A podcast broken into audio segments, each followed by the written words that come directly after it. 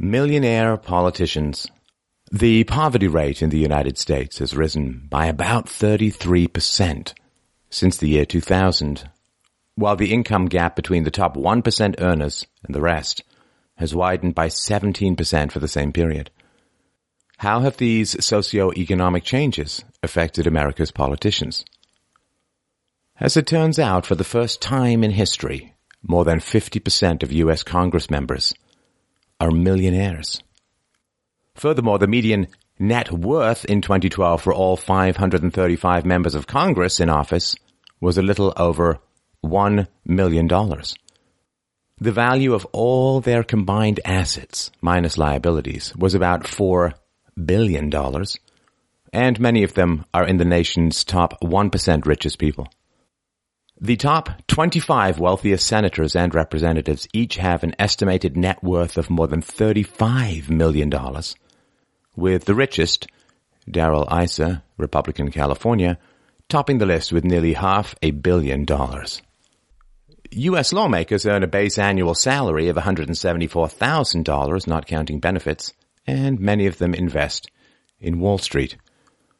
In 2012, the 10 most popular stock investments for members of Congress included the technological giant General Electric, first, the bank Wells Fargo, second, Bank of America, sixth, and JP Morgan Chase, seventh. Do politicians use their privileged position to engage in insider trading?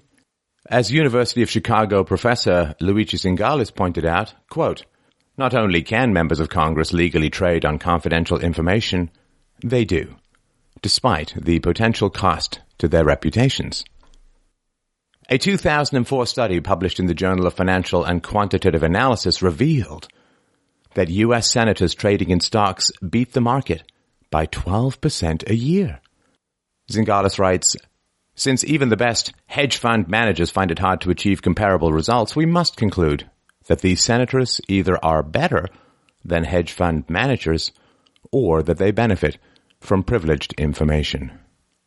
U.S. congressmen and their staffers also collect privileged information and sell it to hedge fund managers for millions of dollars. Peter Schweizer, the president of the Government Accountability Institute, wrote in his 2011 book, Throw Them All Out, Insider trading is illegal on Wall Street, yet it is routine among members of Congress.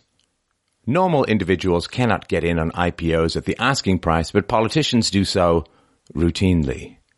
The Obama administration has been able to funnel hundreds of millions of dollars to its supporters, ensuring yet more campaign donations.